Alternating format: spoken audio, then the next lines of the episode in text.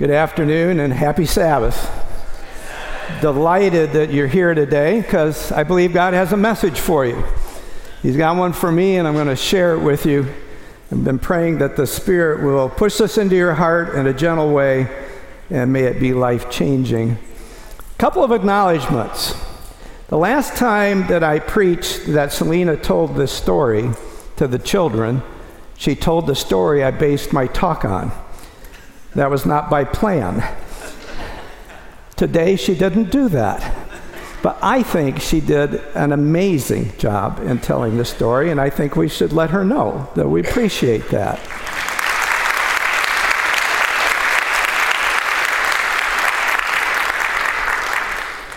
I also want to thank the praise team because they brought back an oldie but goodie. When I came here as pastor in 2011, the kids sang every Sabbath the power of his love. That's an amazing song, and that was so great to hear that again. Thank you for that gift. We're in the middle of a sermon series, The Journey to SonRise. It's a study of the life of Jesus as he travels here on earth, heading towards the moment when he can save us from our sins. And in the middle of that journey, he meets people here, there, he interacts with them, and we can learn so much from those interactions. And what we learn, we pray, will change us. Now, today, you might agree, I think you would, that things are pretty tough in life right now for many of us. Not for everybody, but life is difficult, maybe even impossible. It seems to me like unbelievable evil is everywhere. I can hardly stand to watch the news. It's like the air you breathe is polluted, so polluted by sin, you, you just don't want to breathe.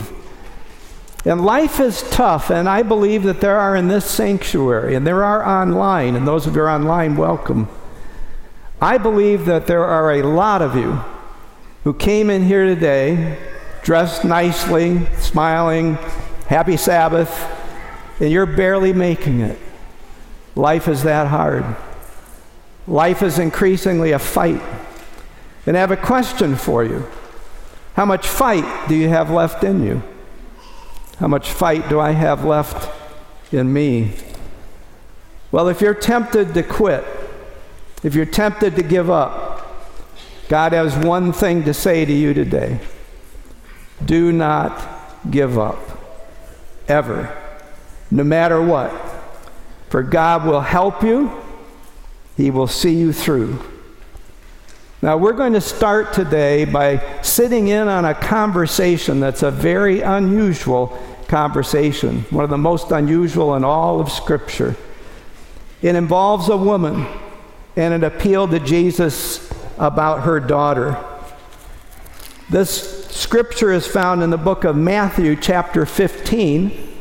We'll start reading in verse 21. That's Matthew 15, starting with verse 21. This mother comes to Jesus to talk about her daughter. But the way the conversation goes, what happens in this conversation, is most unique. This is, as far as I know, the only experience Jesus had in this part of the world, at least at that time, and the only miracle he performed there. He went there for one specific reason have this conversation. Let's read it. Leaving that place, Jesus withdrew to the region of Tyre and Sidon. Now, that's an area outside of the country of Israel currently. It was outside of the country of Israel in Jesus' day. A Canaanite woman from that vicinity came to him, crying out, Lord, son of David, have mercy on me. My daughter is demon possessed and suffering terribly.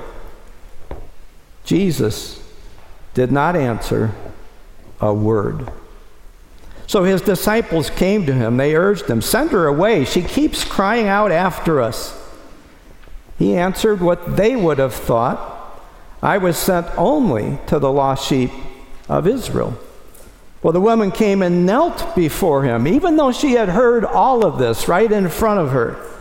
knelt before Jesus. Lord, help me, she said. And he replied, It is not right to take the children's bread, and toss it to the dogs. Well, yes, it is, Lord, she said. Even the dogs eat the crumbs that fall from their master's table. Then Jesus said to her these beautiful words Woman, you have great faith. Your request is granted. And her daughter was healed at that moment. Ellen White tells us that Jesus intentionally placed himself in the path of this woman.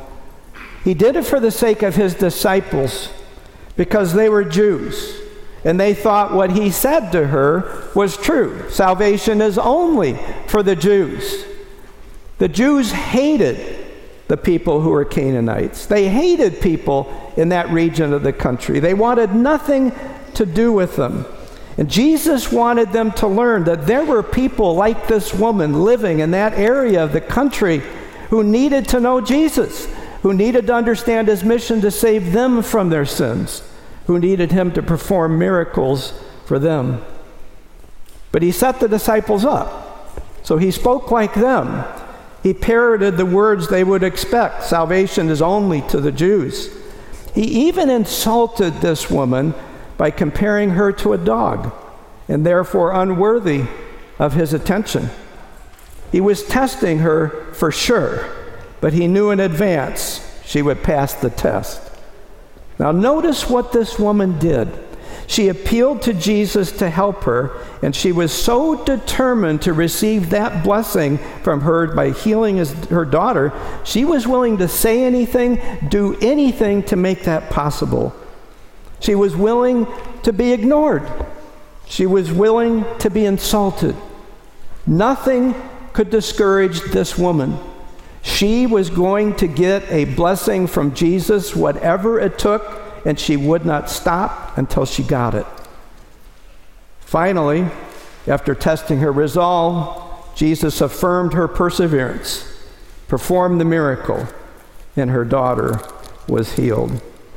I don't know for sure what it is about God and perseverance, but it's very clear when you study Jesus' journey in sunrise, his journey to the cross, to the grave, and praise God to the resurrection. When you study that journey, it's very clear that God appreciates and supports persistence. It may be because he's so persistent himself. I'm not sure. This pattern of, as a human being, pursuing God's blessing, whatever it takes, no matter what happens in your life, is really more strongly illustrated in the story of Jacob. Genesis chapter 32, verses 22 to 28. Genesis 32, 22 to 28. This experience is so unique. So I'm going to ask you a question. As we read this, I want you to think how many human beings do you know in the history of the world who ever physically fought with God and won? How many? Because in my mind, the list is short, and we're about to read it. Genesis chapter 32, starting with verse 22. That night, Jacob got up and took his two wives, not going there today his two female servants, his 11 sons, and crossed the ford of the Jabbok. After he had sent them across the stream, he sent over all his possessions. So Jacob was left alone, and a man wrestled with him till daybreak. Now, I grew up in a house of boys. I know a lot about fighting. You know a lot about fighting too. We've all done it. I have never known a human being who has fought, physically fought hard all night. I don't even know how that's possible. And these two beings fighting together in the middle of the night are evenly matched. So it's a wrestling match, and they're going back and forth, and nobody is winning, and the fight is going nowhere all night long. But then it's about daybreak, and one of the combatants, not Jacob, decides, you know, it's time to end this fight. So, according to what we read here, he takes his hand, he puts it in Jacob's hip, just touches it, and immediately dislocates his hip. And Jacob is in the worst pain he's probably ever felt in his life, but he's fighting with this pain. And the man asked him, Please let me go. It's getting daybreak. Light is coming. I have to go. And Jacob says an amazing thing to him I will not let you go unless you bless me. In all his pain and trauma and exhaustion in this struggle, he is absolutely determined that he is not going to let this man go unless he gets the blessing that he seeks. So the man says to him, What's your name? Jacob, he says. Then the man said, Well, your name is no longer going to be Jacob, but it's going to be Israel, because you have struggled with God and with humans, and you have overcome. So Jacob wrestled with God. You can read verses 29 and 30 of that same chapter. You can read Hosea 12, verse 4. How fitting that his name was changed. Jacob meant supplant, overreach. It was not a complimentary name. Israel, however, meant God perseveres, God fights. And clearly, God let Jacob fight him all night long. But when he thought the fight needed to end, he tried to talk Jacob into letting him go. He injured Jacob, an injury that Jacob kept and limped with the rest of his life. But despite the nearly unbearable pain and trauma of the whole thing, Jacob clung to God, would not let him go till he got the blessing he sought. In Patriarchs and Prophets, Ellen White observes this Jacob prevailed because he was persevering, he was determined. His experience testifies to the power of importunate prayer. It is now that we are to learn this lesson of prevailing prayer, of unyielding faith. The greatest victories to the Church of Christ or to the individual Christian are not those that are gained by talent or education, by wealth or favor of men. These are victories that are gained in the audience chamber with God. When people lay hold upon the mighty arm of power and trust in God's promises as Jacob did. And when they do that, they will succeed as he succeeded. Then finally, one more very unique scripture found in the book of Luke, chapter 18. This is a parable the Bible says that Jesus never spoke to the people, never once, without telling a parable, a story. But it is a unique story. And it's a story he told to try to help people understand you should pray always, never stop, and never give up. Luke chapter 18, starting with verse 1. Then Jesus told his disciples a parable to show them they should always pray they should never give up. In a certain town, there was a judge who neither feared God, he didn't care what people thought. And there was a widow in that town who kept coming to him with a plea Grant me justice against my adversary. For some time, he refused. But finally, the judge said to himself, Even though I don't fear God, I don't care what people think, Yet because this widow keeps bothering me, I will see that she gets justice, so she won't eventually come and attack me. And the Lord said, Listen to what the unjust judge says. And will not God bring about justice for his chosen ones who cry out to him day and night? Will he keep putting them off? I tell you, he will see they get justice and quickly. However, however, when the Son of Man comes, will he find faith on the earth? God is pleading with you and pleading with me never give up. Don't give up in your prayers. Don't give up in your faith. Don't give up in your hope in Jesus Christ. Yet Jesus understood how hard it is to persevere, how easy it is to give up. And so his question at the end of the parable is appropriate.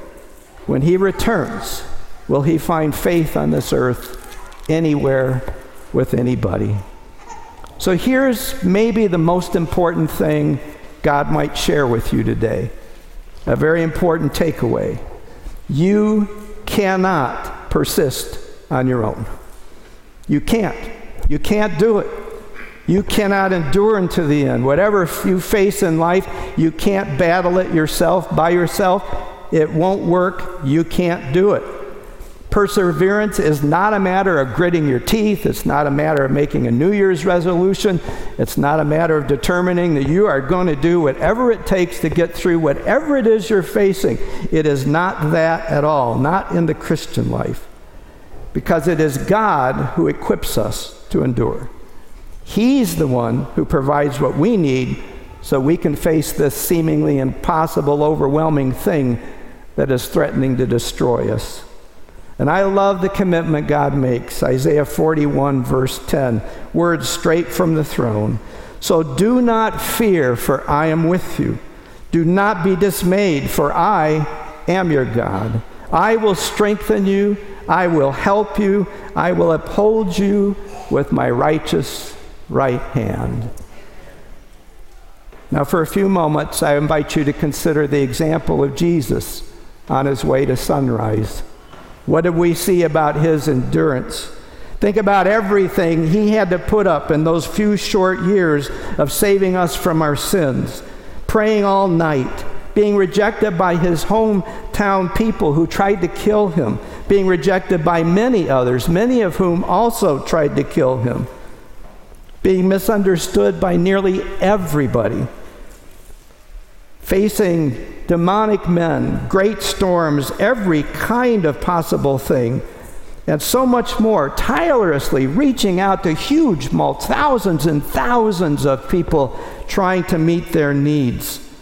But most of all, above all else, enduring the cross, the shame, begging his father, please let that cup pass.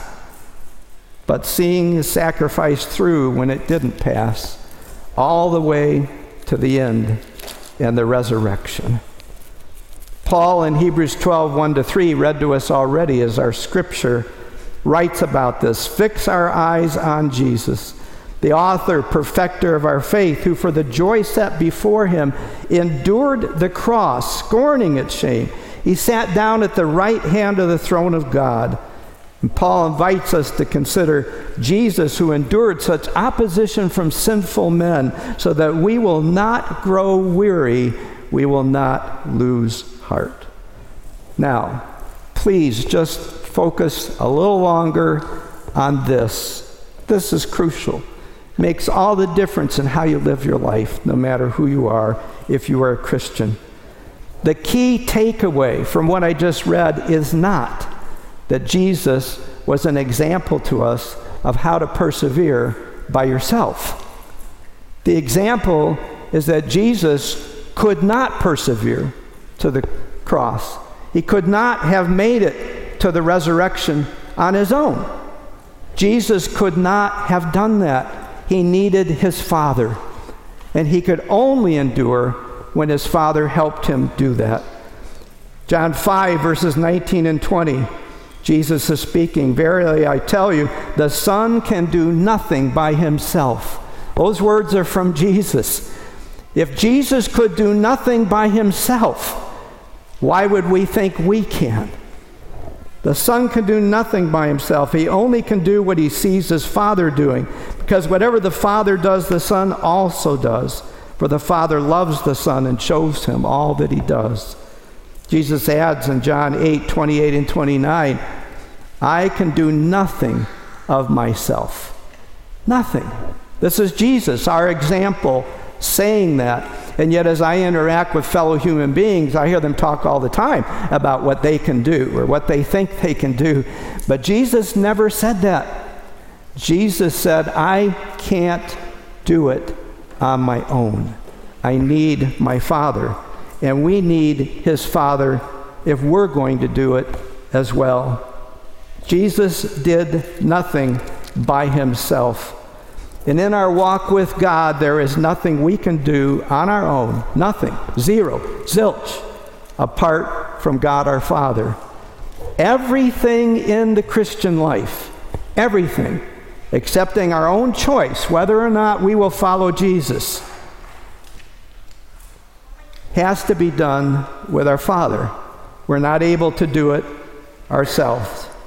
I want you to think about this. It's a matter of what God does for us, not what we do for God. It is a matter of what God does for us. He gives us faith. He fills us with His love. He covers us with His grace. He guides us according to His plans for our life. And He does all that is needed for salvation. Everything God does. Our role is not to endure, our role is not to persist. Our role is to ask God to help us endure so that we can endure like He wants us to. There's one story in Scripture I want to share with you because I feel it's so powerful and it so beautifully illustrates this. It's recorded in the book of Mark, chapter 9, verses 14 to 27. It's a story of a father who brings his son to Jesus. Now, many of us have brought our children to Jesus. Some of you here today are those children that we have brought. And those of us who are parents and grandparents have brought our children and our grandchildren to Jesus, not just every day, but multiple times a day, over and over and over. And why not? They're the dearest things in our hearts. But this story of a father bringing his child to Jesus is a story for parents, it's a story for grandparents. And I want to encourage you to pay attention to what happens in this story. Well, we start reading with Mark 9, verse 14. When they came to the other disciples, they saw a large crowd around them and the teachers of the law arguing with them. As soon as all the people saw Jesus, they were overwhelmed with wonder. They ran to him. What are you arguing with them about? Jesus asked. And a man in the crowd shouted out, Teacher, I brought you my son who is possessed by a spirit that has robbed him of speech. Whenever it seizes him, it throws him to the ground. He foams at the mouth. He gnashes his teeth. He becomes rigid. And I asked your disciples to drive out the spirit, but they could not. O unbelieving generation, Jesus replied, How long shall I stay with you? How long shall I put up with you? Bring the boy to me. So they brought him. When the Spirit saw Jesus, it immediately threw the boy into a convulsion. He fell to the ground and rolled around, foaming at the mouth. And Jesus asked the boy's father, How long has he been like this? From childhood, the father answered. It has often thrown him into fire or water to kill him. But if you can do anything, take pity on us and help us. I want you to think about that question that dad asked of Jesus. If you can do anything, have pity on us and help us. If you can, said Jesus, everything is possible to him who what? Believes. Everything is possible to him who believes. In that moment, that father, hearing that from Jesus, thought he understood that his son's life was in his own hands because his son's life would depend on how good his belief or faith was. And that dad believed. If you're a praying parent, you believe. You're a praying grandparent, you believe. But guess what? That dad knew that even though he had faith, which had brought him to Jesus and brought him to bring his son to Jesus, it was not a perfect faith. It was not enough. That dad stood there that day well aware that he believed, but he didn't believe enough. He couldn't save his son. There was nothing more he could do. So he screamed out to Jesus, I do believe, but please help my unbelief. And then Jesus did a beautiful thing, which is what God does for his people. Jesus took that man's imperfect faith and he supplemented it with God's perfect faith. And God did for that man what that man could not do for himself or his son because his faith could never be enough. When Jesus saw that a crowd was running to the scene, he rebuked the evil spirit. You deaf and mute spirit, he said. I command you, come out of him and never enter him again. The spirit shrieked convulsed him violently and came out. The boy looked so much like a corpse that many said, He's dead. but Jesus took him by the hand, lifted him to his feet, and he stood up. When you have nothing left to give, nothing more you can do, whenever it is in your life that feels just absolutely impossible, you don't see the, the other side of it. You're tempted to give up. My God, your God, will be with you.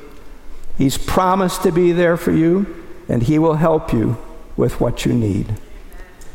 When I was dating the young lady, Sherry, who became my wife, I went on family vacation with her and her family one time.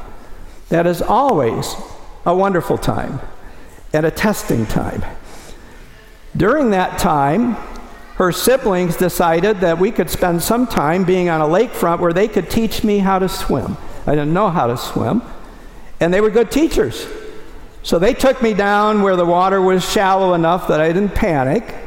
Eventually got me into a little deeper water and a little deeper water, but I was still above the water, breathing, and they taught me how to swim. And I broke a personal record. I honestly think I went at least three to four feet in the water, just thrashing away. Pretty, pretty exciting. But they were a little more overconfident of my ability than I was, for good reasons, I think. And they decided that a Saturday night activity during this family vacation should be to swim from the shore of a farm pond they had scouted carefully in advance out to a raft in the middle. Now, it wasn't real far. It wouldn't have won any Olympic records or anything. It was probably only 10 feet, 8 to 10 feet to that raft from shore. But that was a lot further than I had ever swum. But you don't when you're dating somebody and you know you're serious about it and you're with the family, you don't show fear, right? So I didn't let on that I was afraid or that I knew I was about to die. but I came up with a plan spontaneously. I said to Sherry and I said to her brother Rick, I said, okay, I'll do this. But I want you on this side of me. I want you on this side of me. I go, you go. And they readily agreed. So I got back on the shore as far as I could. I ran as hard as I could. I launched myself into the water. I started thrashing. Some people call it swimming. I don't know what it is. Started doing that. But I have to tell you, when I swim, I don't open my eyes ever because I don't want to see myself drown. Just don't want to see that. Terrible sight. So I was swimming, thrashing, giving it everything I had. And for the only time in my life, I was in kind of mid stroke or flop, whatever you want to call it. And all the energy literally ran out of my body at once without any warning. It just went. And I knew that I was as far as I was going to go wherever I was. And I had been told that the pond was 17 feet deep which defeated my strategy at the time, which walk along the bottom, jump up, grab some air, walk a little further, or whatever. That wasn't going to work. I felt myself starting to sink. I saw the raft. I opened my eyes, and it was about a foot away. And I just reached for it and missed and started to go down. And I thought, this is it. And then I remembered they said they would be by me. I had not seen them. I had no idea where they were. I don't know if they're on shore watching me or what was going on. But in faith, not seeing a thing, I just pushed down as hard as I could. And bless their hearts, they went down about 17 feet. And I landed on the raft on the fly. And I thought some serious thoughts. I thought, this girl promised to be with me. She was there. She saved my life. I want to marry this girl. I want to spend my life with her. She's got my back covered. And I tell you, the last 52 years have been really, really special. She has always kept her promises to me, totally reliable. But I also thought, you know, that's what it's like. When you're drowning, when you can't do anything, you've gone as far as you can go. You've tried everything you can think of. You've given it your very best shot, but you're drowning. You're going down. You don't know where God is. You can't see him. Maybe you haven't even followed him. But if you reach out in faith and push, He has said, I will be there. I will save you. And that's exactly how it works. It's just so easy to give up, so hard to keep going. But when you can't keep going, when you reach the end of what you have to give, please remember God says, Don't give up. I'm still here. I'm with you. So, as we near our close, I want to invite you one last time to consider our scripture for today. Only I skipped part of it last time. This time it's the whole thing. Hebrews 12, 1 to 3. Therefore, since we are surrounded by such a great cloud of witnesses, let us throw off everything that hinders and the sin that so easily entangles, and let us run with perseverance the race marked out for us, fixing our eyes on Jesus, the pioneer and the perfecter of our faith. For the joy set before him, he endured the cross, scorning its shame, and sat at the right hand of the throne of God. Consider him who endured such opposition from sinners, so that you will not grow weary, you will not lose heart. So, this final story. There was a mother in a hospital room with her son, Micah. Micah lay comatose in that room. He had been hit by a truck three months before, and at one in the morning, the nurses are going to change shifts. The mother knows this, and she plans to take her life and her son's life during that shift change. She can't take it anymore. She's at the end of everything. She thinks surely God does not mean for her son to keep living like this. Her husband has left her. She's all alone. She's reached the end of her faith. She tells God that if somebody doesn't help me by one o'clock this morning, I'm going to end my life. I'm going to end my son's life. Well, shortly before one o'clock, the shift change, a nurse enters the room, introduces a man in a wheelchair who turns out to be the hospital chaplain. The chaplain tells her about his own accident 10 years before that. He lay partially paralyzed in a hospital room and convinced he would never get better, he resolved to take his own life. But before he could follow through with his plan, he watched an episode of a TV program and found himself wanting to know what happened next. So he kept putting off committing suicide. Finally, he realized that if curiosity about a TV program is enough incentive to stay alive, surely he had more to live for. So he decided to live. Since then, he had been helping people like this mother realize that no matter how difficult their circumstances, there was still meaning and purpose in life. Well, the mother was encouraged by the chaplain's story and stuck with her son through some very difficult years. He remained a quadriplegic and was only cognitively three years old. But he was happy. So was she. A few weeks later, the son was hospitalized again, and the same chaplain visited the hospital room. The mother reminded the chaplain of their previous visit and confessed for the first time what she had planned to do that night and how his testimony deterred her from killing herself and killing her son. And the man was moved to tears. He said, You are not going to believe this, but only minutes ago I told God that unless He intervened, I was going to quit my job here because I didn't believe I was making a difference. And then you told me your story. Micah was happy. He didn't understand his circumstances, but he knew the most important thing in life he was loved. The chaplain and the mother looked at Micah, saw his smile, knew that they could continue with their lives because there was much to live for. On the road to SonRise, one of the things Jesus tried to reveal was how God honors and supports perseverance. If you came into this sanctuary today, or if you're viewing online, and you feel ready to quit, ready to give up, please ask God to help you. He is a God of overcomers, He's a God of people who endure. And God never gives up on us. So trust Him so that you will never give up on Him. Cling to God until you receive the blessing you seek. And His strength, His love will carry you, and you will endure all the way to the end. Dear Father, oh, how we need you. this race that you've marked out for us that Paul refers to. Some of us want to be sprinters. Some of us want to train and do it on our own, and we'll never finish. Father, help us, as Paul said, to keep our eyes on Jesus, the author and perfecter of our faith, who endured the cross and the shame. He died on that cross, he went into that grave. Praise God, he rose again and lives to intercede for us and help us with those things that we cannot help ourselves with.